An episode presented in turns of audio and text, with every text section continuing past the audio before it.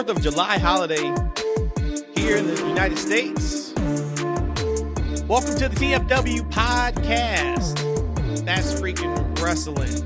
We are actually recording this on the 4th of July. So if you do celebrate, hopefully you guys come back with all 10 of your fingers, 10 of your toes. Everything is, is still good if you light fireworks. One of the, the bigger holidays, of course, here in, in the United States. For you two, what is some must-haves at the cookout? Right, of course, it's fourth for Fourth of July this week, but we could be talking about Labor Day, Memorial Day, whatever holiday. If you are doing a cookout or you're going to a cookout, what's a couple of things that that cookout has to have for you to be like, you know what, it's a damn good cookout. You don't have Bud Light, I ain't showing up. You gotta have some Impossible burgers, some Impossible sausages, hot or Broxworth. But you guys could bring those, right? Like, No, they gotta be them there. If, if No, no, they they gotta be Okay, there. okay. I'm How about a bringing up- tap? How about a Bud Light tap? That's better. You gotta have a tap. No, you don't. You've been to numerous cookouts where they didn't have a tap and you still had Well, a good most time. most of the time, I'm talking we had our about Fourth of things that they Julys, gotta we have. had like you gotta tap have a barbecue. You gotta have a barbecue pit. You gotta have a charcoal barbecue Okay, pit. I'll give you charcoal. I That's need a, a must. charcoal. I need a charcoal grill. There's no That's such thing as a gas grill. It is a charcoal grill. I'm okay with the ga- a, a gas one if they use a little, you know, charcoal thing, flavoring thing. I'm good. Which I never, I never had the charcoal. The I think they're like syn- synthetic syn- charcoal something. bricks. Yeah, I've Mhm. heard about them. Never had them. Got to have a Mhm. charcoal grill. Uh, I have to have my beer. I can bring it if you don't have it. I look look down on you. if You don't have any, but I'll bring my own. And then, uh, man, what else do I need to have? Maybe some type of dessert. I don't care what it is, as long as it's sweet. 'Cause I I Oh, I have it. something that this is a little bit outside the box. You gotta have some bomb ass music. There, that was that was the number one thing I was on the fence with. You gotta have music. If you don't have music Yeah, and a capable speaker, yeah. I can I listen wanna talk. some distortion. I can listen to some distortion if it's like talk. good, if it's good-ish. I'll listen to distortion, but you got to have my beer and some good music playing. Well, Big Dad's cookout today, I'm playing jazz, so Okay. Well, it depends on what jazz artist you're playing. I I could rock out with that. generic. Oh gosh. El Generico. good luck with that. good luck with that. Uh, as I was saying, it is episode 45. Let's go ahead and intro this thing. I am Matt. You guys know that already. I am joined by Rhodesia and Eshaun. Tuesday, we are recording this podcast. You guys listen to it on Wednesday. Before we get to the meat and potatoes of this show, I'm going to start the show off with breaking news. All right, but before we get to the breaking news, hit that follow button on whatever platform you are listening to us right now. Spotify, Apple Music, or Apple Podcast, Stitcher, wherever you follow, Google Podcasts. Hit that follow button so you don't miss anything from us. Also, of course, follow us on Twitter at That's FNW.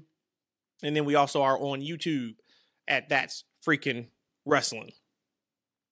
Breaking news. Hot off the hot off the press. May, I think it probably broke about 14 hours ago. This time, green shirt guy has a damn family.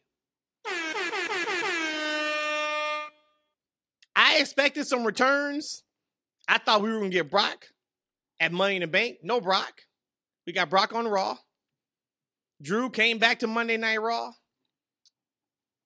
I did not expect to see three green lime ass shirts front row at Monday Night Raw in Maryland.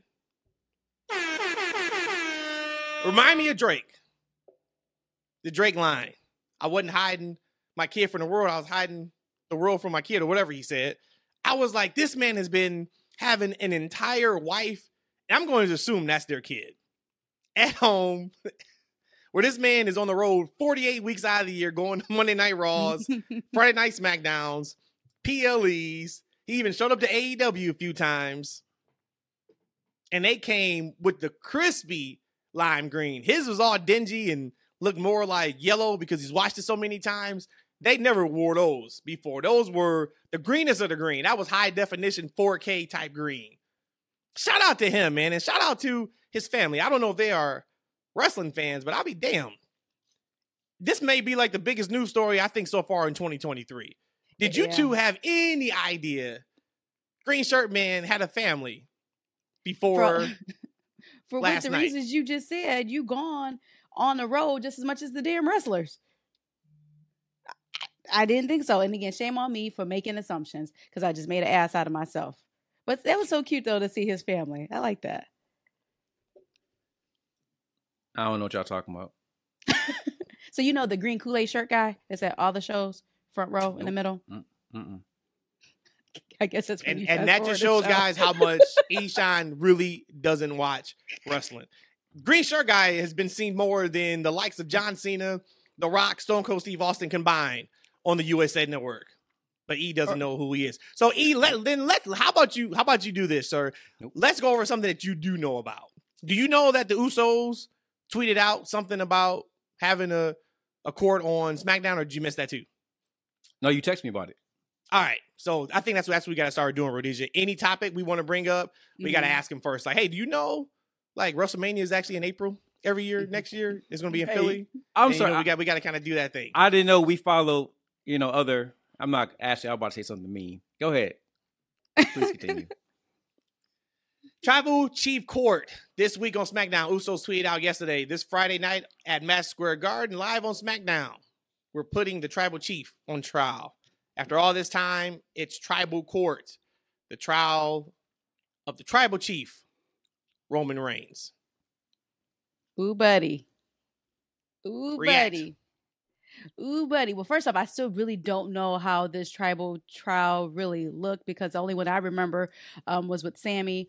But from looking at this tweet right here, it says the trial of the tribal chief, Roman Reigns. So this tells me this is a time where now they have to put him up and say, Are you still our tribal chief? And then that leads me to ask, Who's going to show up? Who's the jury? And it's at MSG. Oh my gosh. I'm so hyped. Again, we uh, we talk about this every time something happens. You're like, "Oh, this shit is awesome. How can we get back from this, or what we're gonna do after this?" And they do something else. So you know, I think at SummerSlam, guys, we're gonna get Jey Uso versus Roman Reigns for the new head of the table. I think that's where the match we're gonna get. And I gotta tell you something. This is why WrestleMania's finish did not make any sense. Because this is not about the championship, it's about the head of the table crown. This is why I go back and say it made absolutely. No, I'm trying to get in my Matt soapbox because every time something pops off, you want to relate it back I to see. a I'm about to say he's off But, to a um, bad start on this podcast. He came out here Yeah. on the Money in the Bank reaction show and said he wouldn't mention WrestleMania again. He Yep. doesn't know why. That's still a conversation. The Mhm. first thing out of his mouth, besides him playing jazz music at his Fourth of July holiday party, go. how, how do you play? But hold on a second. How do you play jazz music? but he said Generic jazz is- yeah. music, but Get then some- you give yourself John a Coltrane, nickname. Some But then you give yourself a nickname like Big Daddy. Like who? They don't go together, man. Dude, you you cannot give yourself a nickname like Big Daddy, but then you are playing jazz music. It don't it don't match, man. Proceed. Go ahead though. First, Go first ahead. of all, that's what they call me in the streets, Big Daddy. Oh, and also, I need my friends and family of the pod to hold me accountable because I'm going on a Big Daddy 10 pound challenge starting To gain tomorrow to, to gain some pounds. lose to lose 10 pounds starting tomorrow until WrestleMania. I'm looking at losing 10 pounds. So I got about a month. So it's about 10, I'm sorry, two pounds a week.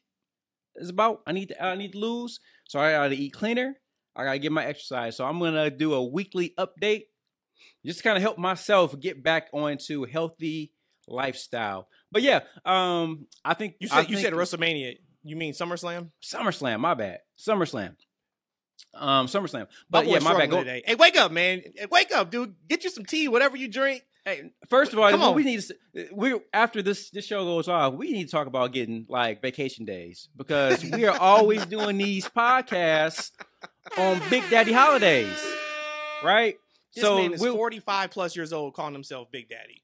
I can't make this up. I apologize, fans of the TFW podcast. I don't know why he keeps going with calling himself that. It makes no sense to me. But if he likes, First of to all, do this is super rude. 45? No, sir. 46, No, not even close to that. 47. Anyway, no. Not even close. Got it. Um, yeah, ten the the ten pound Big Daddy challenge. right? I need help with it. Big Daddy. Oh no, don't don't don't do that to me now. Oh my god, don't do that. Don't do But hey, that's, Isha, that's, that's, 10 that's pounds coming is- close. 10 pounds is pretty aggressive, especially if you're going to be working out. Some of that might even convert into muscle. So I, I hope that you look at it for maybe just inches and how you look more than putting a, a poundage on it. I'm just saying. We'll find out because I got a strict fifteen hundred calorie per day thing I'm doing, Mhm. and I'm doing two a days: cardio in the morning, weights at night. Um, all the way up until this time period. I've done it before. I used to do it pretty consistently, but at some point, I just got off and I'm eating Chick Fil A every day, and it's just ridiculous. But um, going back to SummerSlam, I think we're going to see uh, Roman Reigns versus Jey for that head of the uh, table crown. Um, I'm here for it. Um, I'm actually looking more forward to that than a possible Brock versus Cody part three, right? Part Yep. three. Yep. The rubber match. It, it, yeah, Mhm. we'll, we'll get the blowout at SummerSlam, which we, we can talk about that too. Uh, but well, you should because that's going to be the main event. Anything involving Roman, we know, should be at the top of the the card. You know, for the head of the table, for the championship, whatever it's for, it looks like we are going to get the singles match of Jey and, and Roman. And from just wrestling logic 101, having Jey beat Roman at Money in the Bank makes all the sense in the world. Just from a, we've been watching wrestling forever. I think when you see that, it's like, ah, Jey's probably not going to beat Roman. It's probably a really incredible chance he's not going to be the new tribal chief chief with that undisputed championship. But as everything they've done so far, I'm sure they got something fantastic planned for Friday. Rhodesia, to your point of who we don't know who's going to be involved. Do we get some more Samoans? Do we? Is it just strictly Heyman, back. Solo, Uso, Usos, Roman? So that that's going to be really really fun to see how that all kind of plays itself out. But I did think that back. I did think that was pretty interesting that now they're going with the trial of the tribal chief because at this point, I guess unless there are some outside people who's gonna be involved in it, you got Solo and, and Heyman on Roman side, or we think Solo's still on Roman side. I guess we'll see. Yeah. And we know the Usos are gonna vote Roman out, or maybe not. I guess that's why we watch. But should it should be fun on Friday.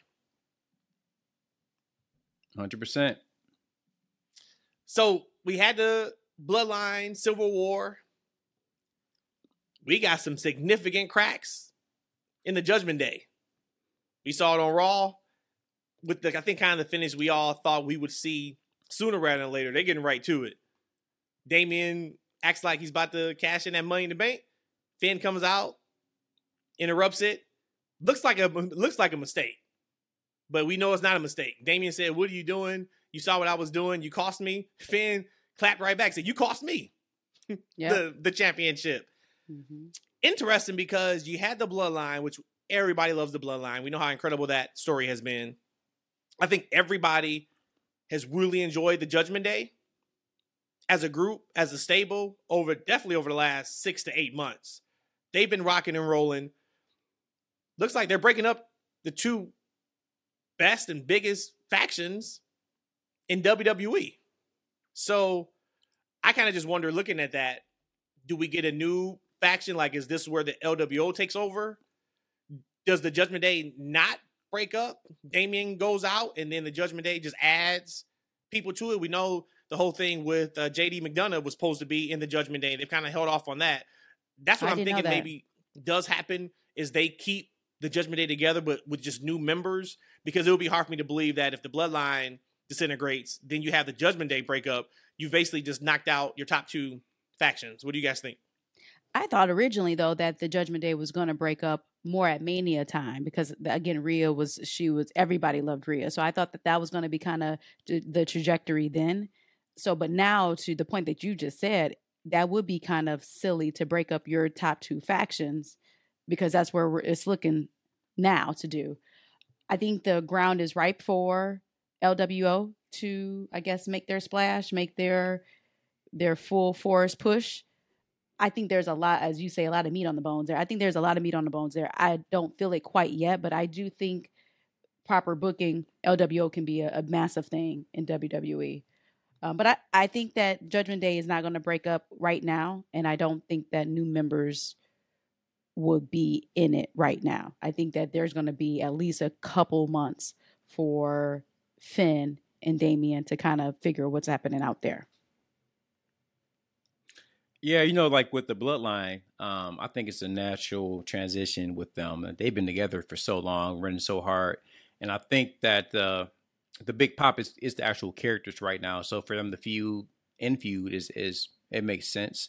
Um, from Judgment Day, I felt like they just started getting cooking, and uh, now they're going to start breaking them up. I thought there was a little bit uh, more at stake with them and start to challenge for some titles and maybe start dominating that way, much like Rhea has, because you know, like Finn and Dom and, and Damian haven't really challenged for anything, just here and there, but not they haven't really tried to dominate um, as they could. Um, as far as the LWO, um, the original LWO was a heel faction, and I mm-hmm. think that's what that faction will work best as heels. I think they're really flat right now as faces. Uh, I don't think that they're really that over. I think Santos' character works really well as a heel, and I think you know him turning on Rey someday and maybe leading the LWO and possibly a Carlito coming in to replace Rey if that happens um, be, would be pretty cool. Um, but you can't have, I don't think you can have three huge heel factions in the company at a time. Um, at least two on a show, right? I think it might be too much. Um, but as far as uh, the Judgment Day, I, I, mean, I guess I'm here for it. Uh, I don't know about them adding members because like the four of those guys really have a great chemistry together. Mm-hmm. And kind of throwing someone in there, it have to be somebody that they have an outside chemistry with to kind of bring it onto camera, right? Um, so I just don't know about them adding, you know, other characters unless this is these are people that they are very comfortable with and they already have outside chemistry with. Yeah, I uh I don't know. I, I have really enjoyed Judgment Day's work. I have, but I also feel like as the four of them, they've they've kind of gotten as far as they can go.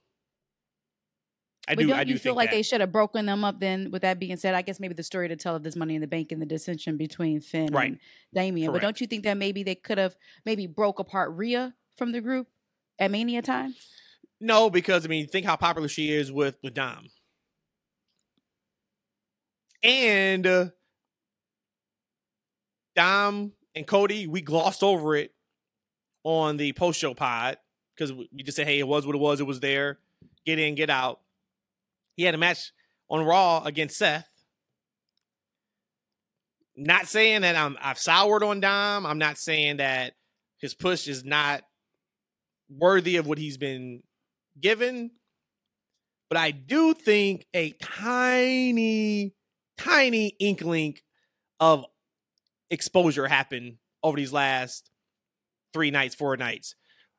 Those should have been two of his best matches and they both from his side of it was kind of just there. Did you guys recognize that at all in those two matches? I I want to go back because I misspoke on last pod. I had said that the Gunther match was, and that wasn't it. I misspoke. It was actually the Cody and Dom match that I thought was probably the worst match of the night because again, it was just there.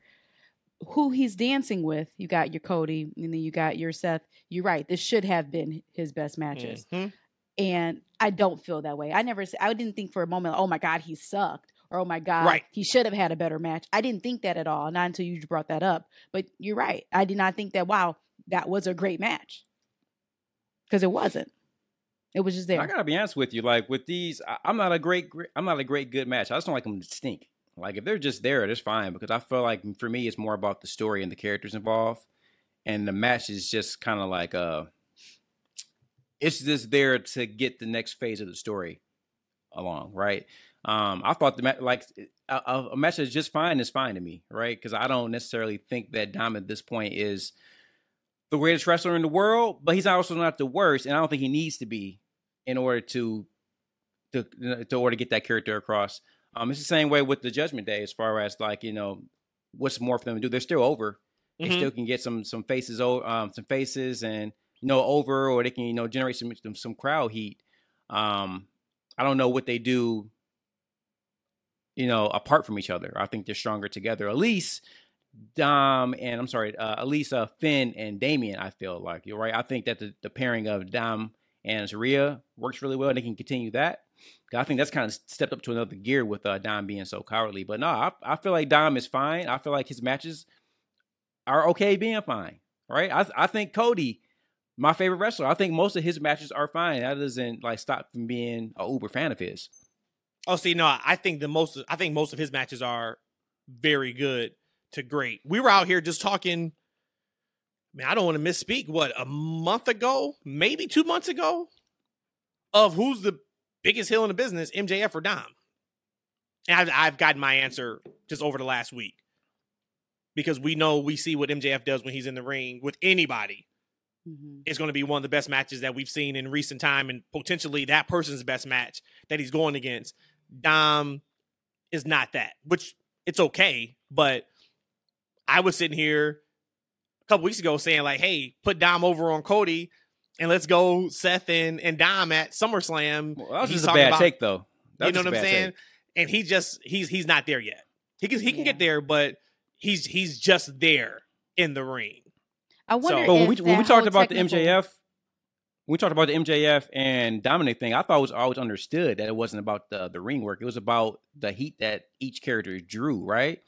Like I think that's something we got to talk about. Is like Dom's the the thing that Dom gen- it is is the heat. He's a heat magnet and he's an ultra heel. Like as far as him being, like I think he's an average wrestler as far as like skill level. Mhm. And that's okay. I mean, it's okay for me to be an average wrestler skill level if he can still generate heel like a heel heat. Now, if he's having bad, are you guys thinking he he's giving bad matches or are they just okay matches? That's a that's a difference. I think they're basic matches, and for me, I think for Dom, Matt, it's more of the other people that's in Judgment Day who are really great. I would just use the word technical wrestling.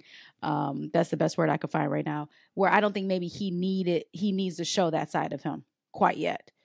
I don't know if he has it where he could be on a Finn level or a Damian Priest level or even a Rhea Ripley level, but I think it's not necessarily needed out of him to be that great in the ring. And I don't know, that might be Yeah. really ignorant to say because maybe you hope you should, if you have the capability, you should be able to produce.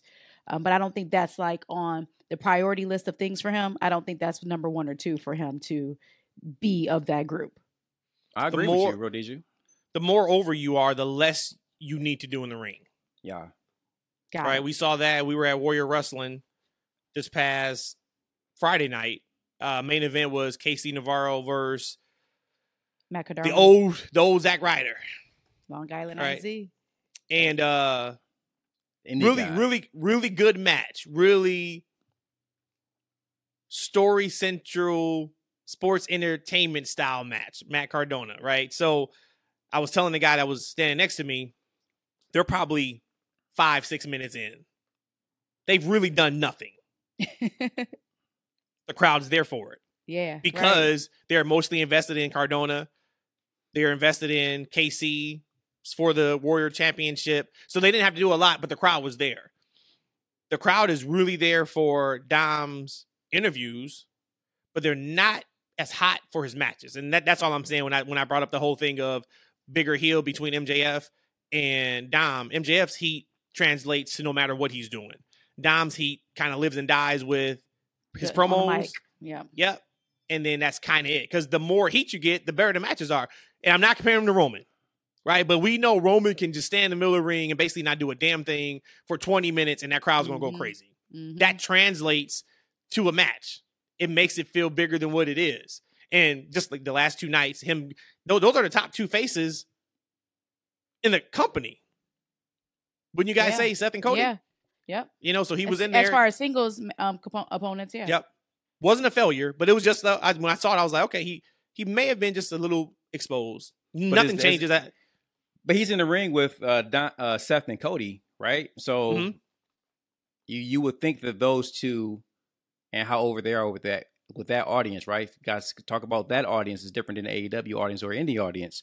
Like they can kind of carry the heat a little bit for Dominic, right? Mhm. So is it just that audience, right? Because like Roman's on a different level, right? He's going to get Right. a different reaction than the average WWE audience will give. True, but I'll ask one thing. We can move on. Who had a better match, Seth and Dom from this past Monday, or Omos and Seth from Backlash? Oh, come on. The most beautiful curb stomp happened from that match. So I'm I'm going to go with asking. Omos and Seth Rollins. I would say Omos and Seth was a better match. Yeah. Granted, that But was a pay per view.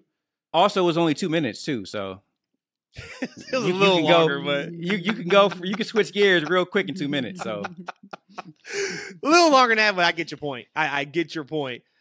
Uh, Brock is back on Cody's ass. I thought the opening of Raw was fantastic.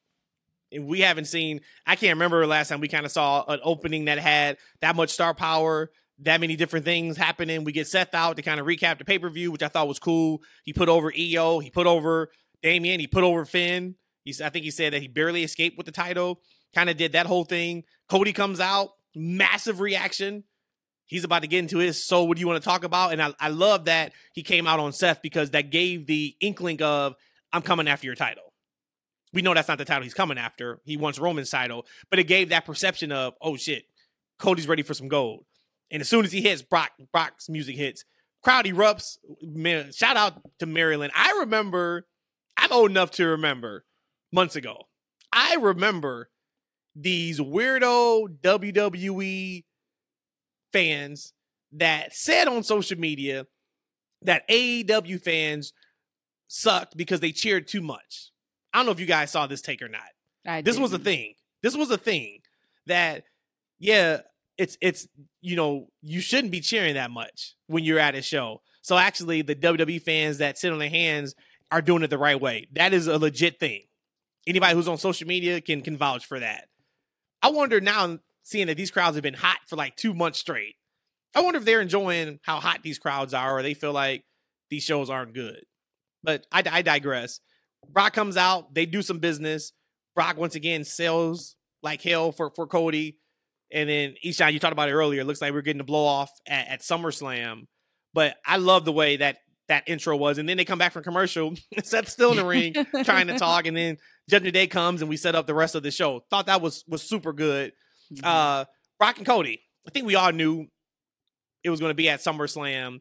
Any different feelings now that we see it? We, we've seen Cody feud with Dom for 30 days. We've seen Brock's been off TV for about a month or so. What's your guys' thoughts on what that looks like? And any idea what match you want to see? Because the word was a few months ago, I think, that uh, when the blow off does happen, it's going to be some type of stipulation match oh, that we hadn't seen in a while. So, what's your guys' thoughts? I don't feel any different when we know that they had the part two and now we knew it was coming for part three. We knew it would only be at SummerSlam, or that's what we had assumed it would be at SummerSlam. Mhm. Um, I don't feel any different to it. Like I said, I felt like Cody was in that holding pattern for a moment when he went against Dom. But again, it wasn't completely a letdown. I mean, it was it's kept my attention because Dom gets heat, but I, I almost felt like um, Cody was in a holding pattern. Uh, as far as stipulation, that's my first time hearing that. I like dog collar matches. I, that'll probably be incredibly intense. I don't know if the last time WWE had a dog collar match, but I could see that. Somebody's gonna die. You know, first I want to I want to shout out my man Cody Rhodes for always giving back to his black community. Um, you know, he gave the the little girl his his his belt, and the little girl cried, and then later on in that show, um, after the chaos, you know, he has sh- shake hands with another fellow um, brother from the black community. I just love he gives back to his black community. I, I, that's what I love about him. Um, but as far as stipulations, I mean, I I got to be honest with you, I'm not a uber fan of like stipulation hardcore matches. I Okay. mean, I, I can watch them, um, but I'm not like the dog collar matches or the barbed wire from hell matches or any of that. I'm not. I mean, I can watch that stuff, but that's not my favorite thing. I'm I'm good with just a straight up regular match. Um, so that's not really my cup of tea. I can watch whatever they're going to do. I'm sure it's going to be um just fine. Um, but that's not for me. Um, but I, I love anything Cody does, and I, I like Brock. I, I love like this new version of Brock, how he's just the smiling, like you know when Cody starts running after him, Yeah. and then Co- Brock is like, oh, he starts busting out with a big smile, like, all right, come on, dog, let's get this Yep. on, right? I, Yep. I love that kind of stuff. So uh, really good stuff. I'm looking forward to for, looking forward to for SummerSlam. So would you guys consider that feud a blood feud or no? What do you mean by blood feud? Can you explain what that means? Yeah, like it is. It's not about titles. So my definition is gonna you're gonna say yes, but just hear me out. It's not about titles. It's not about who's the best. We don't like each other. We haven't liked each other. We don't like each other. We'll do anything it takes to beat the the other person. Like this is personal. It's a personal, personal feud. When you go blood feud, typically back in the day, you would say that, and it was you would get blood in the match, right? So to your point, dog collar, uh, steel cage match, falls count anywhere. That's kind of where you know some of those finishes would come. Do you feel like it's at that level right now, or is it still just so it's a good feud with two superstars? Blood? What you call it? Blood match? Blood feud? Blood feud, yeah. Blood feud on Cody's part, not on Brock's. I remember when Brock and Cena went against each other, and that's when I first started to hate Brock. Well, I don't hate anybody, but the very closest you could be to somebody to hating, that was that moment. And I felt that it was a blood feud then between Brock and, and Cena. So I think uh, now, yes, Cody is like, oh, I'm going to F him up. But I don't think Brock cares. Case in point, when Cody come running after him and he starts smiling and laughing. He thinks it's just funny. So blood feud on Cody's side, not on Brock's Or side. or he's just enjoying it. I don't think he thinks it's funny. I think he's enjoying it. Okay. Hey, look, he he broke my dog's arm, right? So if I'm Cody, I'm coming to break a piece off his ass. Mhm. And why did Cody- blood. Why did Cody come out like he was ready to wrestle? Was he gonna and like was he gonna challenge Seth to the like the first match of? Raw? And then he gets into know. it with Brock. He comes out an hour later and cuts a promo in the suit. Right. I was like, Cody thinks Cody thinks he's playing 2K right now. He's got his alternate tires on deck. You have to see I both thought- of them. You have to see both of them every Hey, night. but li- low key though, for real though, you say that because I was watching the show and um I was doing something at the time, and so when I saw Cody come out with the suit, I had to make sure I was watching the same show. I'm like, wait a minute, did I did I did I somehow Nah. switch the recording? I'm like, why is he out in the suit now? Like Poli- he came out in politician Cody, full you gotta robe and see it. attire. Well, and I, I think those are the little details that make whenever we get the little details, Easter Yeah. eggs, details, it makes it so good because the perception when he came out in his gear was he's ready to fight. That's his wrestling gear. Yeah, Mhm. So once again, coming out, Seth's in the middle of the ring. When you see that, even though you may not even recognize that, you're correlating Subliminal. his yeah. wearing that Yeah. to he's ready for a match or he's about to have a match. And then when we see him again, he's got his suit on. It's like, all right, now it's just politician Cody kissing Yep. babies, doing all that whole shaking thing. hands. Yep. Mhm. Uh, so I don't know what I want from them as a blow off from SummerSlam. I, I just wanted to be good. I know it'll be good, but I can't think of like a stipulation. You you mentioned dog collar. I would like dog collar if they allowed blood. Who knows? It's Brock, so maybe we get it. Brock can kind of do what he wants to do, but typically we don't get blood in WWE. I, I just don't want a, a match that kind of like shows us what's going to happen before the match happens. Mhm. You know, last year's SummerSlam, we all were down on Roman and Brock in the Last Man Standing, and that turned out to be one of the best Last Man Standing matches I've seen. So they're cooking up some stuff for SummerSlam. Um, we get it. We got on our pod Sunday after Money in the Bank and talked about the finish to Ronda and Shayna and back and ass, and we were like, that came out of nowhere. What was that about? Think we all were off social media. I don't know if the story broke on Saturday or the story broke on Sunday. Story comes out. Ronda's out of here. She has a hard out on her contract, and it looks like she's finishing up with the company a little after SummerSlam. And she really wanted to have a feud one on one match with Shayna before she wrapped up. So now that explains the finish that we saw. I still think you could have told a story, maybe even just during the match, of A some dissension there or leading up a couple weeks. Because the story is, hey, this was always the plan. Well, this was always the plan. You could have started having Ronda do some things that Shayna had the side eye on her over the last few weeks of SmackDown. I saw some people who were like, "Man, I loved it because it was completely shocking." It was shocking. I just because something shocking to, to me doesn't make it good. Like if it's shocking and doesn't make sense, I, I don't think that's good. But uh, but what's your guys' thoughts? to you. So for me, I, I get I, I'm the same way. Like it's hard to get surprised in wrestling, especially just because on the amount of wrestling that I watch. So when I do get a surprise, I will take that for what it's worth, and I I will pop for that. So at once the dust settle, you still say to yourself, "Does that make sense?" But now knowing this one week removed from that, not even full one week, but days removed from it, now you see why that happened. So that again balances the equation in my head. So I don't I don't have a problem with that. I just wanted to hear why she did that because again, we said it, it made no sense at Mhm. the time. Um, but overall, I don't get super surprised and shocked. And so when we get those times where like, oh my God moments, those things stick out. I'm just so incredibly happy that um, she being um, Shayna is able to do the honors for her. Like that to me, that- that's just so cool for her to be able to call her out, talking about we don't hear you on a mic. like stop, like you're terrible. she shined, boy. She I mean, shined like a loved it. diamond. You know, Absolutely when she- loved it. Yep, she put in work on that mic. They gave her a chance. We all know her from NXT that she's about that work. But Mhm. if you haven't really seen her on NXT, you're kind of like, all right, well, she's just Ronda Rousey's like sidekick. Maybe. exactly. She gave it up on Raw. I love to see that. And the finisher, finish her. That Shit, knee, dude. it was there. It was it was absolutely there. I thought she killed Ronda. like, damn. Her hard stop is about to end tonight. but I'm happy. Yeah, I'm happy that Shayna is able to do the honors and they could do that. Because if Ronda's gone, gone for good, you you came into it with the their four horsewomen of the of the MMA. Come on, like you have to exit that way. So I'm happy for at least for them to be able to bring that full circle for them. I don't care either way. I, didn't care pre-shock, after-shock. uh, I don't care. I do like Shayna though. I liked uh, Shayna in, in NXT. I thought she was great on the microphone. She was great in the ring. Um, but we were never able to see that Shayna on the main roster. So we can get that after this feud.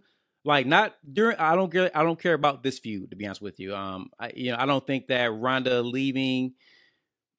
I don't think she can play a good babyface character. Uh, I don't think that was a great start that I saw on Monday Night Raw, but I am looking forward to after SummerSlam a renewed Shayna Baszler push. Thank you. Mhm. Well, Shayna is the face in this. Is she? So yeah, absolutely. Well, Oh, well so based she turned- of her she promo, turned- well, Correct. She promo, turned she turned face Her on Saturday night. And Yeah, her her explanation was face. Hey, I've been here wrestling in front of 20 people because I love this. I You put the rings came in, together. She said, I, put- I put rings together, all and, that. And, and so, because I was a little worried on Sunday when I watched Money in the Bank, I was like, man, if remember we talked about it. I was like, damn, all right, so what's next for Ronda? You give her a mouthpiece, and you made the comment of, well, she's a heel or she's a face. yeah. Faces don't give mouthpieces. I'm like, they can't try to turn Ronda face. Nobody cares about Ronda like that to turn her face, which I think. Also, don't think like I think there's a little bit more extra hate on Ronda than what it should be. yeah. Whatever, you know, we can talk about that later. But no, like Shayna is absolutely The, the way this the face. story is shaped, she turns on her, crosses her the championship, and then she Ronda keeps getting the beat down at the end. I mean, I okay. Let's you know what? It doesn't even matter. I don't care. They can make it make sense to me or not. I'm good with Shayna after this thing's over with. So give me to after Okay. SummerSlam with them. Okay. I think the last I had two other things from Raw that I wanted to mention. One, uh, Indi made her wrestling debut on Raw, which which was great. She comes out during the commercial break, where he's just like, "Ooh, like damn, Indi's making her entrance during the commercial. Do you have a problem with that?" I'm like, "Nah, not really. Like, it's not just her entrance; it was a tag entrance. Let's see how the match goes."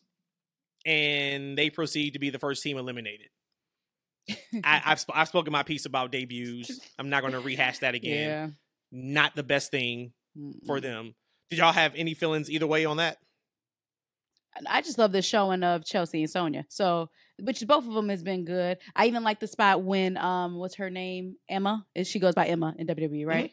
Emma and Chelsea, they had their little back and forth in the ring, and so I got a little. I felt good seeing kind of that exchange because I know they used to go against each other um, in the Indies, is what you would call it.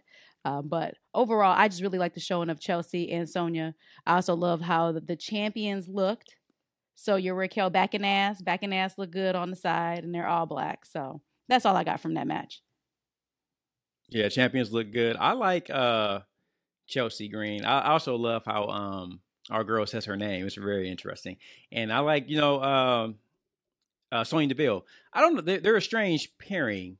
Um, but it works, right? It's the contrast in personality, but I do like them. I think out of all the tag teams that we saw in that match, they have the most personality. So, um, yeah, let's. I'm, I'm on for it, right? Mhm. Okay. Mhm. Last thing for me Viking Raiders, Don't do get this off my TV. them. TV. Get Don't off my TV. this to them. Get off Come my TV. on. Get off my TV. Don't I tried. that. I tried. If you want to come back as War Machine, I'm there for you. War Raiders. Viking Raiders. Get off my TV. Hey, I'll be honest. With you, I don't want to. I, I'm not like. Look, I'm on a big day ten pound challenge myself, right? Um, I think that those guys need to rededicate. Don't do that. don't do that. Don't do that. We we going we gonna like segment this out each week. The Big Daddy ten pound challenge, so we can follow this and track this progress that I'm trying to make. But um, I think that the War Raiders need to re. I think they need to take a few months off and rededicate themselves to the way they look and re- and maybe change the name and gimmick slightly back to the original. War Machine. War- I know War you can't go War Machine because it is a Give me War publicly Raiders. traded company. Give me War Raiders. War Raiders. Yeah. Right. Give me You War can- you- Raiders. You can say war on WWE TV. They need to figure that out because it's not working. But you know what? What I did love from that match, and I'm glad you brought that up, Matt, is that um Alpha Academy. I like Maxine with them. Um, I think Wanna it's an know. awesome pairing. I've been, I've, I've always loved Master Gable, and I, I, uh, I think this I can't a call him Master. Wait, please Oh, don't. yeah. Please Master don't call him Master. Don't call Master him Master. Gable. No, he's Yeah. Gable. I- Shorty I'm go- G, uh, Master Gable, anything, Master but but honestly, anything they've given him, he's got he's gotten over. Mhm, Yeah. That is true. We we know how good he is, and like now, they he, they've done it again. He's done it again, man. Like he is so super talented. Not saying Maxine sucks or Otis isn't good, but as over as they are right now, they probably shouldn't be that over. They probably shouldn't be that over. And they look great, but yeah, Viking Raiders get off my TV. I tried. I did. I tried. I tried. I tried. They come out. I'm over it. Typically, But then, come on, they come out. and you're over it? typically, typically, I'll I'll give it a chance. I'll sit sit down. I'm like, all right, I'm gonna give it a chance. I'm gonna give this a shot. When I hear the music now, I'm like, this is. Mm-mm. And I'm, I mean, I'm even okay with the way they look. I just don't care. I don't care about them, Mhm. and that's a problem. If I don't care about you, that's an issue. And unfortunately, I don't know what they can do for me to care. Mm. Because I like old girl. I can't think of her name. Um, Valhalla. Valhalla. Um, Yeah. I think she, she has a good Sarah look. Logan. Sarah Logan. I was thinking about her. I was trying to go off her original name. I think she has a good look, but she doesn't talk. And because there's no charisma from the other two, it's ultimately doesn't work. I get it. I get it. That's why I brought it up. So thoughts and prayers to uh Viking war, Raiders. the Viking Raiders. Let's get us War Raiders, okay? Yep. Let's get this War Raiders. That was everything from Raw. Uh, I do want to bring up this uh, LA Knight Kevin Nash thing. You guys got anything else before we move on though? Um, just the fact that it, it changed toward the end of the promo, but when Trish first came out, why was she slurring her words like she was on on drugs, like on pain pills? Don't do that. Don't do that. I just need you to say thank like- you, Trish, and keep it moving. I was like, That's what I um, need you to do. Her face is broken. She's probably still on some meds right now. So, but it got better at the end of it. So, but I've always felt like there's always something a little bit missing. Like with her feuding with Trish and Becky, like it's like I'm there, I'm there. Something feels weird for a second, but then it comes back. I, I don't know if I'm the only one that feel that way. No. But Becky had a great night on the mic. Y'all know I kind of asked y'all and y'all like said I'm tripping, so I left it alone. She she was great Monday, but it seems like they can't be great at the same time for some reason on the mic. it's ex- there we go. There we go. It's like Yeah. some. It's like the balance, Yep. the, the changing of it doesn't flow right. It's like, did y'all do y'all talk about this? Do you like y'all did y'all go not. over what y'all Maybe gonna not. talk about in the Maybe back of y'all like we gonna go out there and wing it like we Yeah. used to do. Yeah. And yeah, some uh, yeah. Yeah. But that's it. That's all I got. What about you, Eshaun? Anything? You know what? Let's let's stay with WWE for a minute because I, I got a new segment for you guys, and it's called Fan Time, and it's with a Y, not with an I. And this is a quick conversation, you know, with my wrestling brethren, real quick. Um, so some Matt, you you made you said something that kind of caught my interest the other day. You said something about the we are talking about TNA. Mhm. And I mentioned to you that I tried to get you to watch it forever, and you said that WWE at the time gave you everything you needed, and you weren't interested in watching. And I found that interesting because I remember my first wrestling experience was with WWF, and I think everybody's was right with you guys. Was that your for for me, absolutely. introduction? Yeah. Razor, you too, right? Absolutely. Yep. Right? That was mine as well. I think that's what most fans our our first gateway into wrestling was always been WWF or WWE at the time. And I remember just seeing Ricky Steamboat in the Karate Gi, and I was big into the martial arts movies at the time. You know, when the movies where Bruce Lee, when their mouths would move, but the, it didn't match the dialogue and Yep, everything. I yep. love martial arts, so I saw uh, Ricky Steamboat in that gi. I instantly fell in love with it, and I was hooked. And from that moment, I wanted more and more and more of it. I would go down to the store. My aunt would take me, and I would get these uh, the the pro wrestling magazines, PWI, Okay. uh, the Wrestler, the PW Yep. Insider. Did you ever? s- s- uh, Absolutely, man. All of those.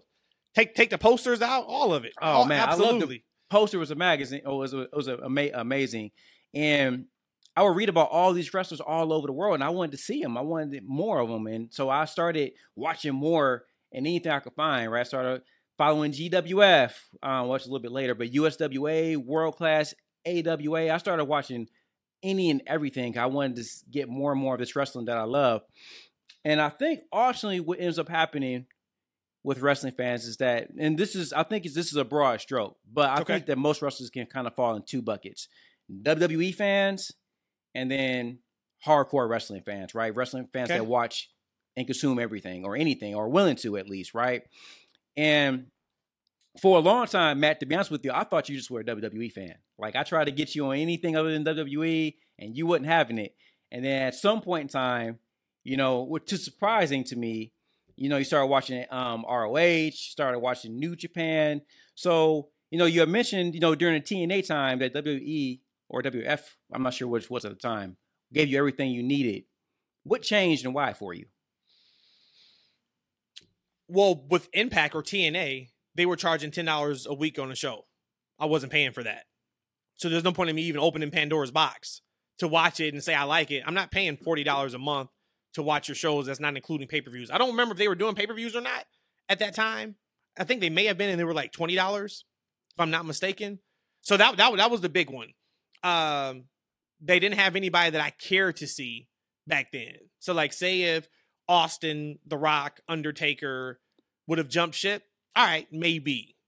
But at that time, WWE was so hot, was so big that hell, they put WCW out of business. And then anybody was worth anything that could be on WWE TV if it wasn't because of the Time Warner contracts. We saw them on WWE TV. So I, I was good. And then when you got the invasion angle and all that, I'm like, all right, this is all I need. I think where it changed was there was an opportunity with WWE. We've talked about it numerous times. The uh, ruthless aggression era was completely different than the attitude era. And there was a spot available in my wrestling brain and fandom for a little more cutting edge, a little more hardcore wrestling. I watched ECW weekly. I remember that, you know, and, and that feeling. And I went to ECW shows. Um, I really, I mean, I only been to like a couple of indie shows at that point. Got really, really big in the indies after that. But that was that was a big part of it. Was WWE was a little too PG a lot of the times. So it's like when I did get a chance to see ROH, I was like, man, this okay. This is kind of like a throwback for me a little bit.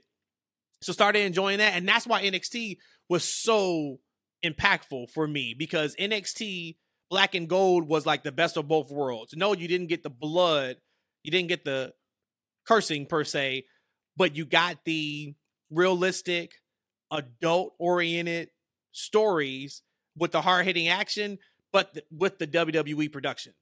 So that was like the perfect combination for me. And then when AEW came, holy hell, we're off to the races because this is exactly what I want.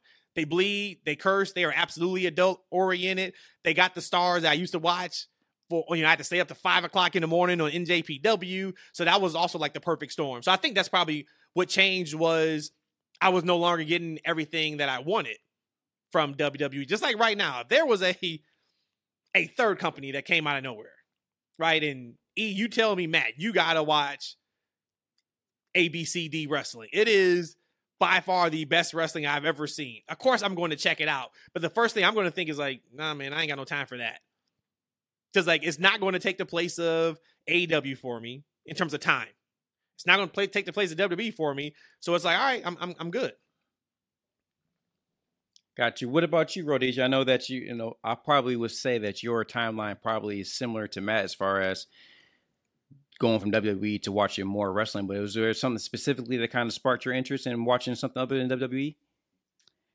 So for me, the only other thing was New Japan, and of course, Matt put me on New Japan. But when what kept my interest on it was just how their strong style was and how again this is something that's full production. So for me i am about production. I like to see that kind of stuff. So for me these other shows these indie shows now today i have a, a huge appreciation for indie shows but the rhodesia then um, i want something that's going to look beautiful when I see the production. And with New Japan, you got that.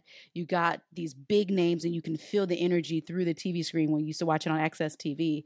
And then you got your people like your Kenny Omegas. You had the Bullet Clubs and stories there. So for me, when I first watched the first couple of um, shows of New Japan, whether it was a G1, whether it was Wrestle Kingdom, I was hooked.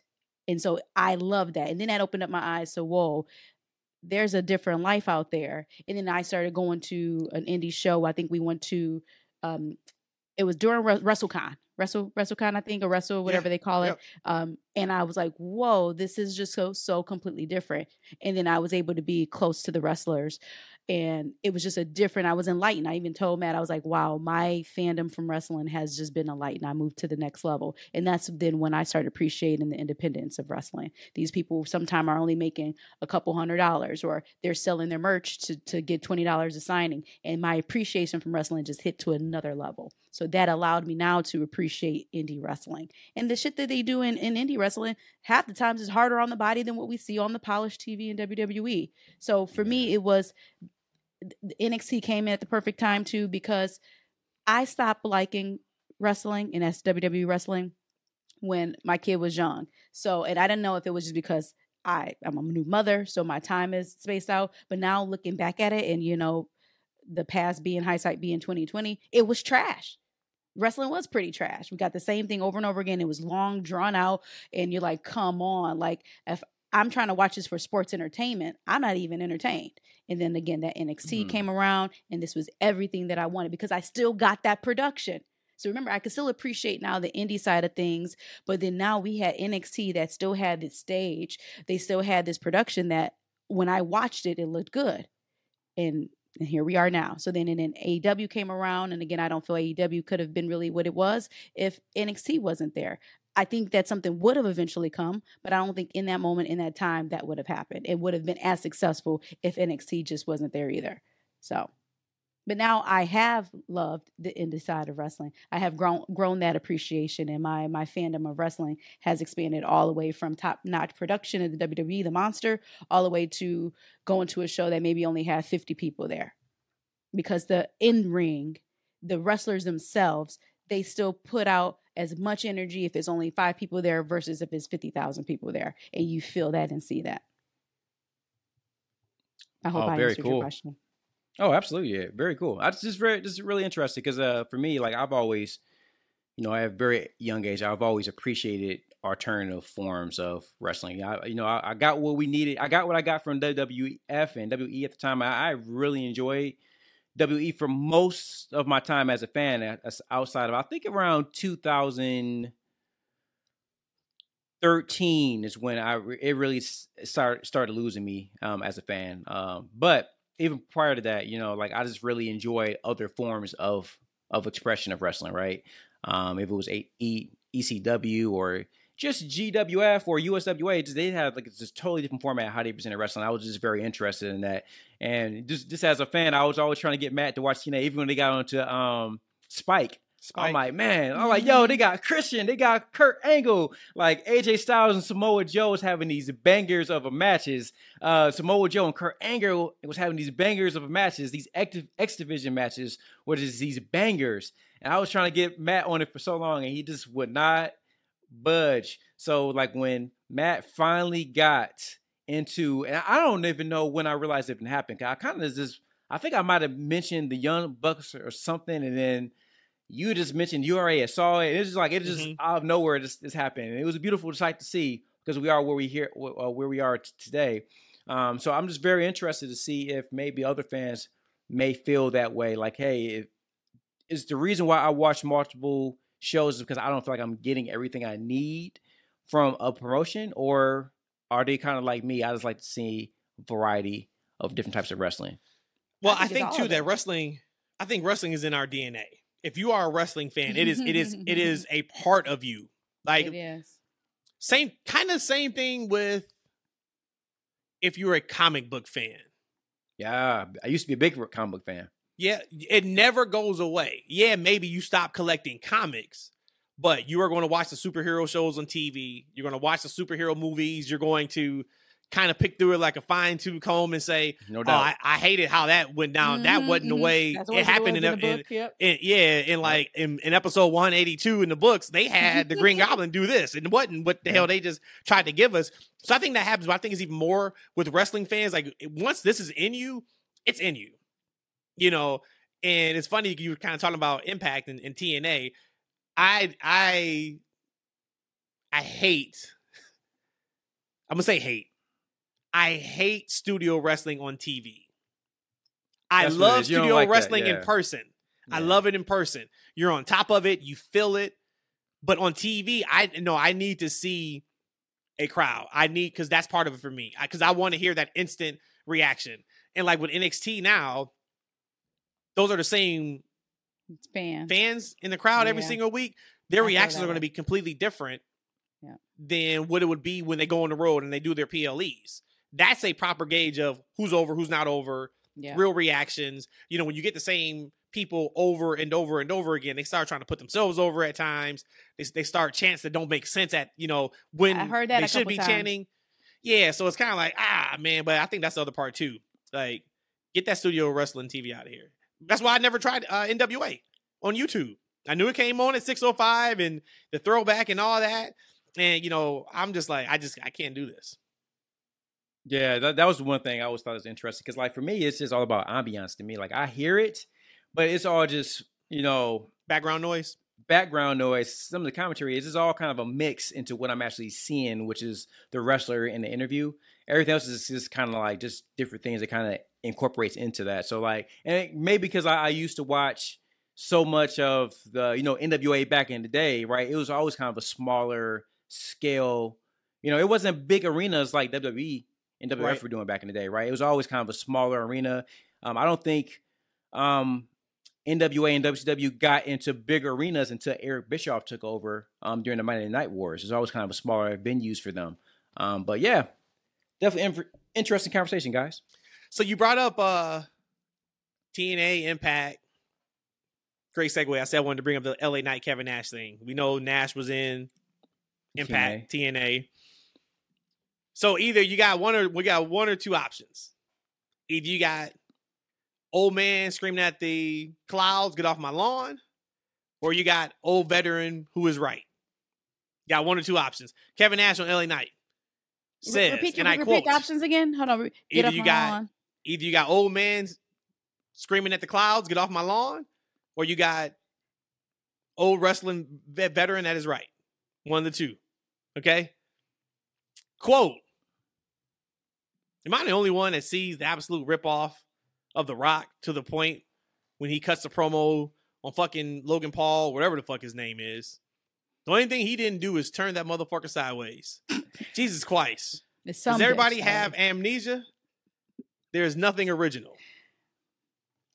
Kevin Nash, I I think on this podcast, came out and basically, I'm gonna say he ripped LA Knight, or he had a critique and just said that there's nothing original about LA Knight, that he is basically a carbon copy of The Rock. So, option A, Get off my lawn, you old man. What is it? get off my lawn, old wrestling veteran screaming at the clouds, or two, What's real old talk? wrestling veteran that has a point. Well, Well, it's, it's gonna be hard. Go, I, am interested. Go ahead. I know you despise uh, LA Knight. So she hates LA Knight. Yeah, so, yeah, so she I, she's like, I don't want to say it. I love this narrative. I don't want to. I don't want to say. I don't want to say this, but uh, you know, but I Nash might. No, joke. okay. First off, this is just the problem with the world in general. There is nothing original. People don't want to be innovative and try to find new ways. However, how dare you? And I'm not saying that because Kevin Nash, you are a pillar in the beginning and you planted ways for everybody to come and follow after you, and you're from Detroit, so I, I can't do that to you. But how dare you say that he's a ripoff? Everybody who's in wrestling now has gotten something from somebody.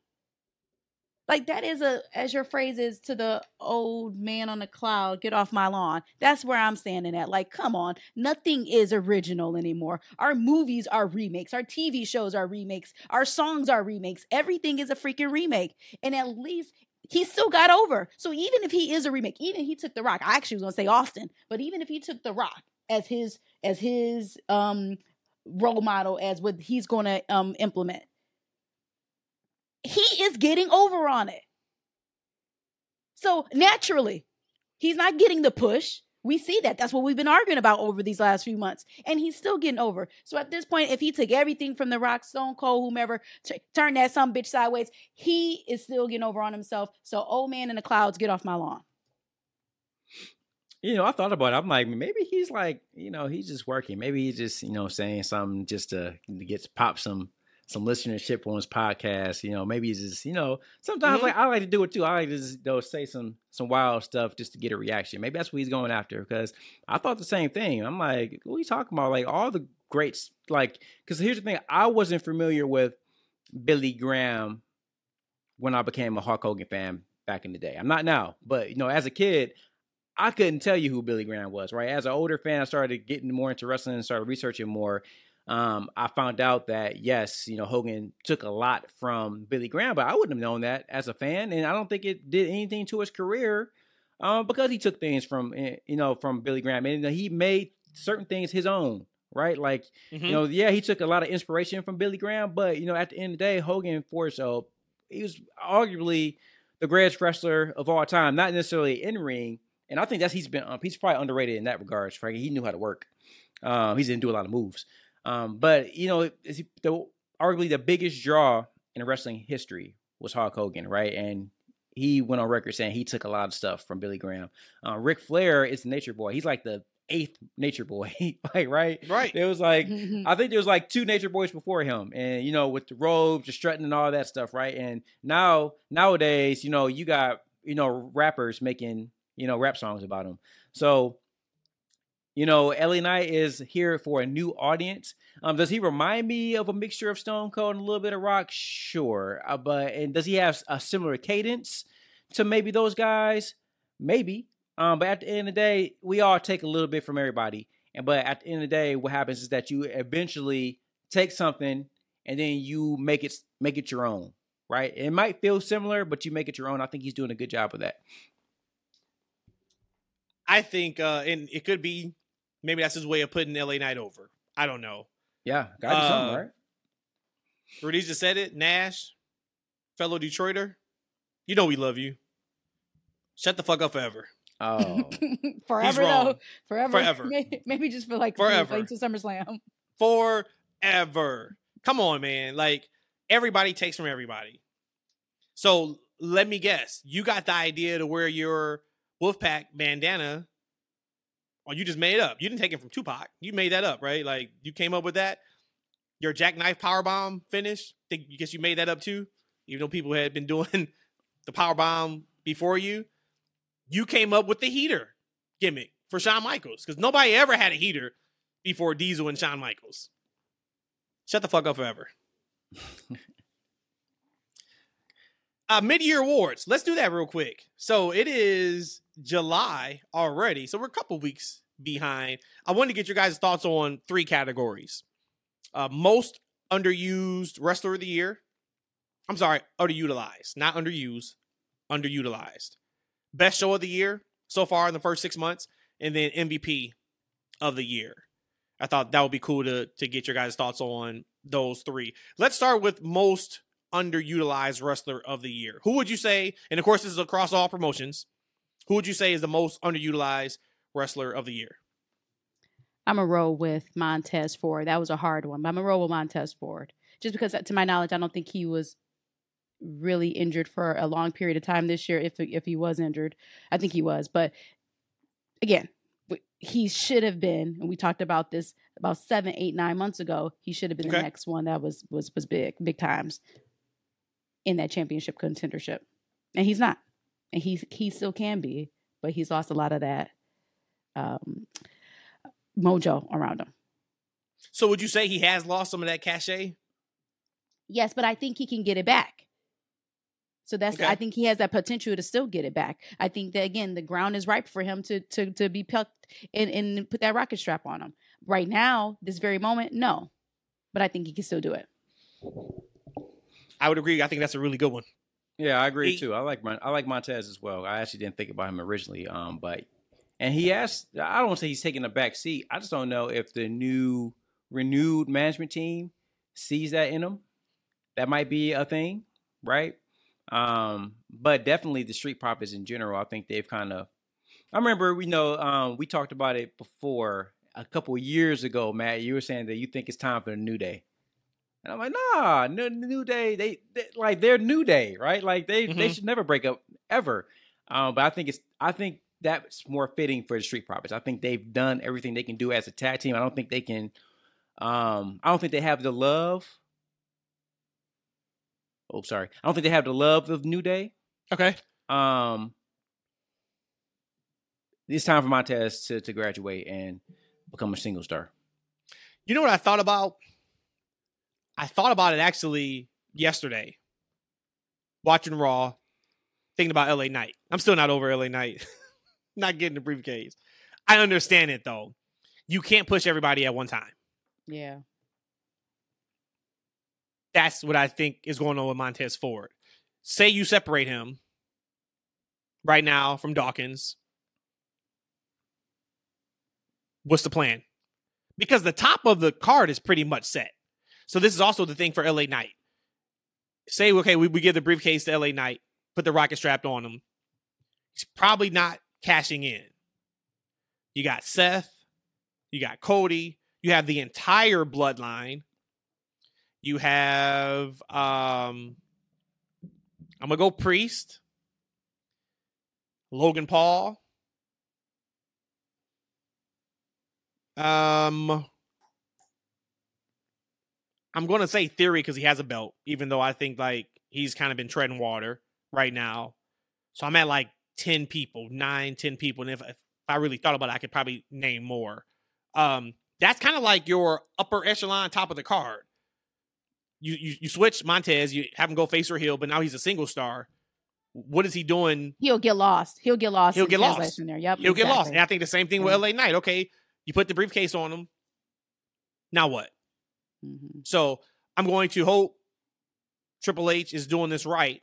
I think he even made a comment at the press conference about people being mad. LA Knight didn't win. Was like, hey, there's stories, et cetera, et cetera. Oh, I just think, I- yeah, I, I think it comes down just to the point of you can't push everybody at once. Mhm. So if I turn you now, great, your turn. Am I just going to waste the next six months because you're hot now? The slippery slope of that is you got to keep them important. And I do think Montez has lost some cachet Mhm. over the last few months. It doesn't mean he got to turn or he has to break up, but do something that's meaningful with him and, and um, Dawkins. Uh, I didn't go with Montez. I went with Kenny Omega.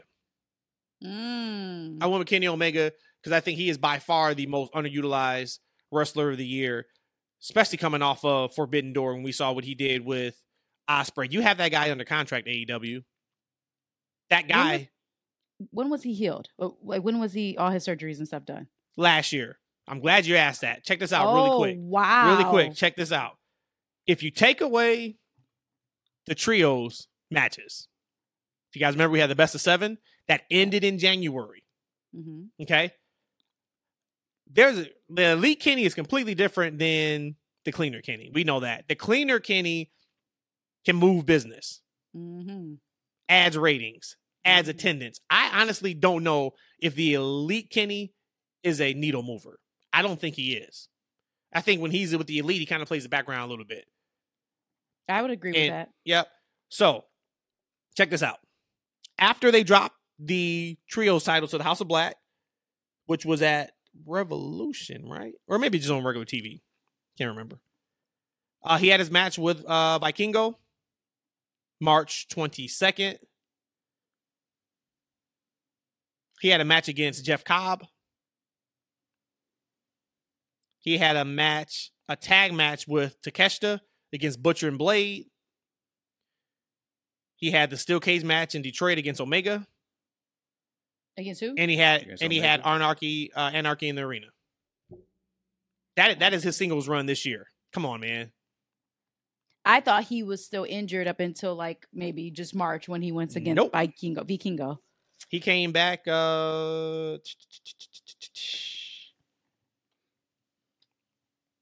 he came back, and he's been back since September, Mm.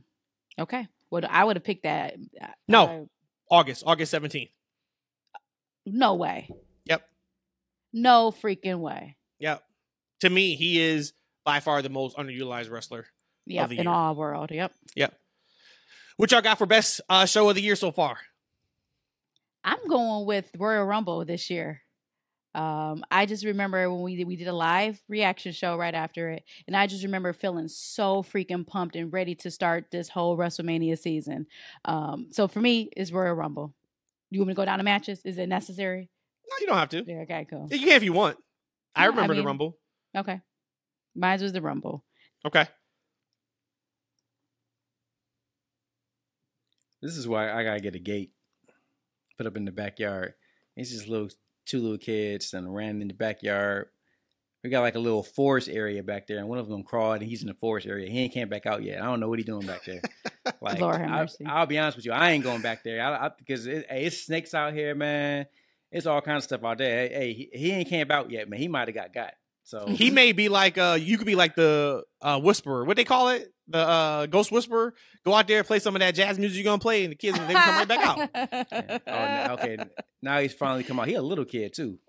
He just he is running all. This is why we need the gate. Yeah, he gonna get snatched up back there, man. But um, yeah, best show is what we're doing. Yep. Sorry about that. I, I was like, I heard some. I was watching these little boys in my backyard. He's still back there. Um. Oh, so like it's the next door neighbors. I guess the ball they threw it back there. Anyway, um, I'm going SmackDown. Bloodline all day. Like right? Oh, no. He- Particular match show of the year. Oh, match? No, not particular match. show. Particular Yeah, show, best of the year. What's that? What again? I read it wrong. I thought we was doing a show. What what is the match from a show? No, no, No, no, no. The best the best show of the year. show of the year. Wrestler wrestler show of the year. Yeah. Yep. PLE, Royal Rumble, New Japan, Oh. Wrestle Kingdom, Forbidden Door. So now y'all caught me my pants down. I told you I needed some time to think about that one. I thought it was more generic. Was just a show? Um, ah, God, man, I guess if I gotta put my arm, uh, You got a lot of good wa- ones to think through. You got a lot of it- good ones to think It was through. it, it wasn't Forbidden Door because like it was. I mean, really, it was. I, I I like the last two matches. I'm trying to think of an actual PLE where like there was multiple matches that I really enjoyed. Um, you know what? I- I'm I'm gonna say for time's sake, I'm gonna go ahead and just go with the Money in the Bank because uh, Jey Uso won. And I was really surprised by that. You um, him- you him forgot being- your you forgot your best show of the year. I, I probably know I know your answer. I, know your answer. What what what should have been my answer? Backlash is your answer. Yeah. I was gonna say backlash for you. Yeah, backlash your answer. You absolutely. Oh yeah, you were su- you you were super high on backlash. You've mentioned it numerous times since how Mhm. how great that show was for you. So for you, was backlash. Mhm. Yeah. So if I, had, had I actually read the question properly, I might have picked that one. I I thought we I thought it was a wrestling show. Like we're talking Yeah, no, about yeah, yeah, no, AEW. best show of the year. uh, Okay, my bad. Yeah. No, I would say I think we all would say SmackDown I think everybody. Yeah. for, for show of the Yeah. year. That's, I I was- oh, that's an easy one. Yeah, 'cause I was going to say that. I'm like, well, no, right now we all would say that. It'd be it's going to be interesting to see because I think the the only show that can come close to SmackDown is Collision. If we were to ask this come December this year, I'm gonna say Rampage. You a lie. You a Uh, lie. and a I cheat. know, I know, I know, You a I damn know, liar I and know, a I cheat. know, I know, I know, I know. Uh, I went with uh, WrestleMania Night One. Ah, Re- WrestleMania Night One to me is by far the show of the year. I think you can argue that WrestleMania Night One is one of the best WrestleManias uh, of all time. very good one, very good Yep. one. Yeah, I, think they had I like don't, I don't remember it. remember that was uh the the four way tag team Braun, Street Profits, Alpha Academy. They had incredible Woo! moves in that match. They you had Seth Logan Paul, you had Charlotte Rhea, you had Dom Rey, you had Usos, KO, and Sami. That show Woo. top to bottom was a killer, Woo! absolute killer. Yeah. So yep, so I went with that one. Uh, last one. Who do you guys have for MP MVP of the year? Now I got two because I didn't know we were allowed to go Roman slash or the Usos. So if that's allowed, my answer is Roman and the Usos. If it's not allowed, I have another one. It's not it's not allowed, but that's my same how I was gonna preposition my statement too. I think Okay. Roman Reigns in in the bloodline is the lone hanging fruit, and I think that that should be it across the board for everybody who watches wrestling who's honest with themselves. So let's just take Roman out of it, because I think everybody would have picked Roman, just like we everybody probably would pick SmackDown probably. But let's take Roman out of it because we know that he would have been MVP. WrestleMania Night One was also the last time Shane saw his quads. So that was also a big moment. Oh yeah. That was also a big moment. Well, shout out to God Snoop. Dogg and that ref, right? Yeah. They they talk God, about pulling audible. Yeah. My so MV uh yep. So My MVP, MVP, is uh is uh Cody Rhodes. Like and Mm. that's and that's that's that's keeping Roman Reigns in there because I got because here's the thing about Cody Rhodes right now. He is a true classic babyface. Like Yep. he's out there Yep. shaking hands, he's kissing babies, and that type of that type of babyface isn't over in 2000 in the 2000s really, Ooh, right? Like, typically it's- that it can go wrong really quick. Mhm. real quick, right? If- Really you know, quick. He's more of a, I would say, uh, a true babyface than John Cena was in his heyday. Like right, and Oh, half the whoa, whoa, whoa, Yeah, yeah. whoa, whoa, Yeah, yeah. big time. Hold on a second. yeah, yeah. Hold on. Did you just get on this incredible platform and say Cody Rhodes is a bigger or a better baby face than the height of John Cena? No, I said truer babyface. What more could be truer than hustle, loyalty, respect? Hey, he was throwing out a couple of you know curse bombs out there. You know, he had the raps. He had a lot of like uh like little street sass he was trying to do. He was trying to spice it up a little bit for the audience. You know, he went out there kissing hands and shaking baby. I mean, he kissing babies, kissing hands like Could Could like, you imagine that? Shaking babies. shaking oh my babies. look, like you talk about like like yeah, that's right, shake your babies. He was like, "My babies." He was kissing them hands and shaking them babies. That's that's that's baby shaking syndrome. We gotta we can't do that, Oh, man. We gotta wrap this thing up. But yeah, Cody, but Cody, man, he is a true classic, like almost like 70s to 80s style baby No, I face, agree. man. I agree. Right? Yeah, Like I agree. and he's over and they they love him for it. So for him to be able to pull that off is a is an amazing feat. Um yeah, so he's my guy. so, so okay, you got him for MVP of the year. Okay, Rhodesia, who you got? That just blew my mind right there. The shaking babies. Matt, who did you say was yours? I didn't haven't said yet, Oh, okay. okay. but but we're not gonna Um, have the same, so it doesn't matter. So I had to really, really think about that whole MVP thing, and we already took Roman Reigns out of it. There was one person who had Midas touch, I think, that came in second. Um, but in reality, it has to be Orange Cassidy. Um, he's been champion over 200 days. He's had over 21, 2, 3 title defenses. He won a 21 man blackjack, royal over the top, whatever, at double or nothing. He has put in so much work and he has great matches. And he has a gimmick of putting his hands in the pocket, and it's still over right now. So it has to go to Orange Cassidy. That's a great one. I actually had that down after I had because I put Roman and Usos, and I'm like, if not, then I had Orange Cassidy, and I pulled it off because this is most valuable player. If this was wrestler of the year, I'm in lockstep with you. Mhm. That Orange Cassidy is top three in that discussion. But I don't think he's the most valuable player. Most valuable player for me, and this is without a shadow of a doubt, if we're taking Roman and Usos off the board, MJF. Mm. AEW would would be in dire straits before Punk came back if they did not have MJF. Say if MJF went out for injury, we already were going through some struggling times with story and and uh cohesion on those shows. Imagine not having MJF. Hmm. That would that would have been really really bad. So I, I took MJF because of that reason. I'm glad we all have all three different Yep. ones. Those are three really good ones. Well, no, I Well, we- no. Eshaun said Well, we all, all three of us had three different answers for all of the questions, right? Yeah. Yeah, sure did. Yep. Shout out to that. No, no, no, no, no. Other underutilized wrestler. I think me and Eshaun said Montez. Right. hmm Oh, okay. Yep, yep. All right. Uh, real quick, we don't have much AEW talk at all. Uh, I'm sure that our uh, Sunday pod will be heavy AEW because we'll be talking about Dynamite, we'll be talking about Collision, and oh my God, am I excited for this Saturday's Collision? We have CM Punk and Samoa Joe one on one in the Owen Hart Cup tournament. Give me some air horns, give me some all of that. And the way Collision is constructed is it is a wrestling heavy show, but not like Dynamite wrestling heavy. Like wrestling heavy, like I like wrestling heavy. Like it's grounded wrestling. Like you get time to go in there, and it feels like they put on. I don't want to say like pay per view quality matches, but there's meat and potato behind their matches. You know what I mean? Um, Joe beat the shit out of Roddy on Collision. Roddy's in the hospital right now because of Samoa Joe laid him out. Adam Cole comes out, CM Punk comes out. That was pretty interesting. But uh, I am I am beyond excited for CM Punk and Samoa Joe this Saturday. The whole card looks to be really really good. I think we're getting uh, FTR versus Bullet Club Gold also. If I'm not mistaken, I think that's gonna be really good. They're starting to heat up Switchblade, which is what we've all been clamoring for. Well, E and I, Khadijah hates Switchblade the way she does LA Knight. But uh really looking Mm. forward to that. Mm. No disrespect to Dustin Rhodes. Legend, living legend. Love to see him still out there. I don't know if you two saw. Actually, Khadijah, I know you didn't see it. I don't think you saw it either. E. He uh, wrestled Powerhouse Hobbs on Collision. Good match. Veteran putting over the young guy, giving him some good reps.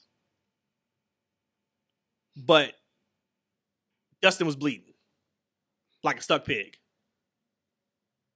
I'm gonna speak for myself, but I'm gonna speak for everybody. Nobody cares. I understand. I get it. Hey, we are here to put Hobbs over. We're here to look have Hobbs look like a monster. But I feel like when we are bleeding on random matches, it takes away the thought of blood. And I know boxing and UFC, we bleed in every match. And it doesn't take away the impact of it. This is wrestling. This is scripted. This is re, you know, scripted reality, sports entertainment. I don't need to see Dustin bleeding against Hobbs. Save the blood for when it matters. We we know we're gonna have blood and guts coming up. Imagine if Tony instilled a, hey guys, we got blood and guts coming up. No blood, 30 days out from blood I and like guts. that. I like that because then they'll be like, "Whoa, it's more impactful." Yep. When you see the blood. I I just saw that. I was like, man, like nobody cares. You're bleeding, dude. Stop. I didn't Just- finish just- the just show stop. yet. Did, did anybody else bleed on the show? I can't remember. That one just stuck with me because I don't think it did anything. Like we don't look at Hobbs as more of a menacing monster because Dustin Rhodes is bleeding in his match. That probably know was what I their mean? Like- intention, though, right? They was, Yeah. trying to I- I- oh, for sure, yeah. for sure. That's- And, the- and, the, and the match was good. It was a good Yeah. match. It was like watch it because there was some story they did in the match and some fault. I mean, it was it was good, but like the, when I saw the blood, I was like, all right, come on, man, come on, come on, come on, come on, come on. I Uh, thought you but were about to talk, about the match because I saw that Dustin had made a comment talking about some. This is how you put on a match, and this is how you story tell. Because there was some other backlash about that match. It had nothing to do with the blood, but other stuff. but- Oh, well, no, I don't want to give away what it was, Yeah, but it was yeah, it was yeah, a particular spot in the match that he did. yeah, and I liked it. I understood why they did it. The person had a problem with it and just said, "Why are you doing that?" Mhm, AEW runs things into the ground, and his mhm. thing was, "No, if you watch the match, it made sense of where it was at. Firing back up, et cetera, et cetera. Boom, boom, boom, boom, boom. Uh, so I know I enjoyed everything about the match except for the blood because I just felt like it just wasn't needed. I don't know, whatever. Um, y'all got anything for AEW before we throw it to E for his what uh day five AEW Fight Forever review? I'm good. I'm ready to hear about this. I'm excited about Fight. All right. Hey, look, man, I haven't bought the game yet. Rhodesia got it for me for Father's Day, which love you so much for that. She also got me Spider Man 2 that's coming out October 20th, two days before my birthday. I'm super excited for that. But I've been holding off. I've been holding off. Now, you know, I don't care much about Creator Wrestler. Okay. I care about the gameplay, the fun factor. I do care about graphics. Uh, but give it to us, man. So you, you got the game Thursday on your birthday, last Thursday. You had only played three or four matches. You talked, you know, kind of about what you saw with the creative piece, how limited that is. What is now your almost a week update review? Ah, uh, you know, so uh I'm just gonna echo what I said previously. Um the game looks good, it sounds good, and it plays well. Um the meat and potatoes in the game is going to be exhibition matches and online matches. I mean, it's just not much to do. That was more so. I I, I mentioned I I had to mention the limitations on that CAW mode. I know you don't care about that mode. I know some people don't, but um, it's just not much to do in the game besides exhibition, exhibition and online matches. Now the gameplay, it's it's definitely different um, than uh, 2K. Okay. Um, and it's it's it's fun. As I said, it's a it's a fun game plan. It reminds me of No Mercy. It's not the exact same thing. I know a lot of people would say No Mercy was an arcade game. I never felt like No Mercy was an arcade game. Like that was a deep and complex game. I didn't know how deep and complex it was until you play with other people. Um, yep. Those matches I had with um, Fonzie, our friend Fonzie and his brother, man, we would have like hour, hour and a half long matches. Like it was that game was way deeper than mm-hmm. playing against like mm-hmm. CPU. Um, now, not saying that AEW Fight Forever doesn't have those elements. It does, um, but it okay. is a little bit more archaic. However, it's the general sentiment is that it's very fun gameplay, and I think it's it's it's fun and refreshing in a lot of ways because we've gotten the same type of wrestling from 2K for uh, for the past decade now, right? So like with AEW Fight Forever, it does definitely give you a unique feel and a difference. And I say it's ultimately fun. Um, it's just that if I'm going to recommend it to you, like had I not known you've gotten the game already, as somebody who hasn't really played, you know, many games in quite some time, like, do I think you have fun in the expedition mode, expedition, you know, playing against CPU and you know, I sure, right? Do I think if you're gonna go online and play against other people, will you have fun? Sure, but I, what I'm concerned was how much fun are you going to have a few weeks from now, another month from now, after you kind of had your fill, because you know you're going to get into. I mean, you're going to be limited for the most part to the AEW roster that's on disc. Okay. Um, you know, you're going to start playing with certain characters over and over again, especially if you get online. You're going to get your guys, right? Because you're going to have to if you want to win, right? And so, how much fun are you really going to have in this game in a couple of weeks um, or in a couple of months um, from now? Um, so, I did quickly have a um, a comment that Kenny Omega, who was um, heading um, development on this game, um, there was a guy who uh, tweeted out to AW and Kenny. He said, "I'm having fun with AW Fight Forever, but it needs a lot of work. I want this to be an official feedback thread. You have played or are currently playing. Please comment below." And he, you know, put Kenny and then some other. So Kenny replied back to us as someone who plays a ton of fighting games and FPS, I've always encouraged fixes and rebounds when situations like these turn up. There will be continued support for the game, so all this feedback and suggestions are great. Thank you. Wonderful. So, as of the game right now, like I said, your main meat and potatoes is going to be exhibition and online. So, as somebody who doesn't play a lot of games, I just don't know how much fun you're going to have next week. I think you can get on and play the game and have a blast right now, right? But after you do all the things that you want to do, like after anything, it's like after too much fun of the same thing, you get kind of bored and tired of it. And that's where we're at with the game. However, you know, Kenny and the team are um, saying they're going to continue to develop the game, add things, fix games to add more replayability to the game. Okay. Um, so hopefully in the next couple of months, um, maybe even sooner, the game will have, I think, more re- replayability. So that's my only thing right now is that, you know, like, yeah, it's fun. It's just not much else to do besides those two things. Got you. All right. I have a quick question for you though. So then when you and again, I'm a little bit away from the video games like this. When they do these updates to the game, if you bought a hard disk of it, do are you also privileged to those updates, or is this only for people who buy it digitally? No, it's it's on like you have to really be like most everything's on, online now, right? Like your Xbox console, so it's going to download the update, and it's going to you know add the files and the new data to the game. Um, Even so if you yeah, have you, the hard disk. Exactly. It's just gonna. Okay. So, for instance, you know, on disk, you know, like the game files might only be, let's say, I think it's five gigs. I think it's less than five gigs, actually. Um, so maybe the updates on your system might add another two gigs because they added Got additional it. content and additional mode here and there. Um, but yeah, still definitely you guys will get to the update. So, well, um, going back to my, my, my comments now, like yeah, if you're if you want to get a fun game, you know, you want to and if you want to have fun with friends, I definitely think that Fight Forever is for you.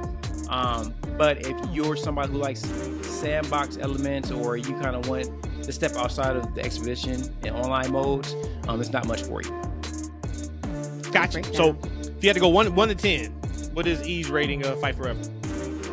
Oh, for me personally, I'm not an online guy, right? So like for me, I'm mostly going to be playing exhibition matches, and like I'm only gonna like I've probably played with probably half the roster already in some type of fashion. Um, I'm gonna go 6.5 because I want additional features, additional replayability, and thank God for mods though, because um right now, shouts out to the um the team. Uh, this guy named Lynch Reborn. Um, my guys over at the uh, Meta um, Patreon, they are breaking down modding as we speak. Um, we're getting some custom skins, we're getting some new outfits, and that kind of adds some things for me to kind of add things to the game, add extra wrestlers, add extra characters that kind of help breathe some fresh air into the game. So I might be interested in kind of playing the game probably more and more as we get more mods and updates to the game. So, but as of right now, in its current state, um, it's a fun game, just very limited in what you can do. I'm giving it a 6.5. Got it. All right, 6.5 is what he called for Fight Forever. All right, y'all, let's get on up out of here. Uh, we will be back on Sunday. Right? Yeah, Sunday. We'll back on Sunday. So you got a full, almost damn near a full week, kind of a full week to uh, digest the last two pods from the TFW podcast. Thank you guys for listening. Always, you guys know I talk about it. The best kept secret in wrestling podcast. Tell a friend, tell a family member. Go on and shout from the rooftops. TFW podcast is the place to be. So thank you guys for listening, and we will be back on Sunday. Have a great week.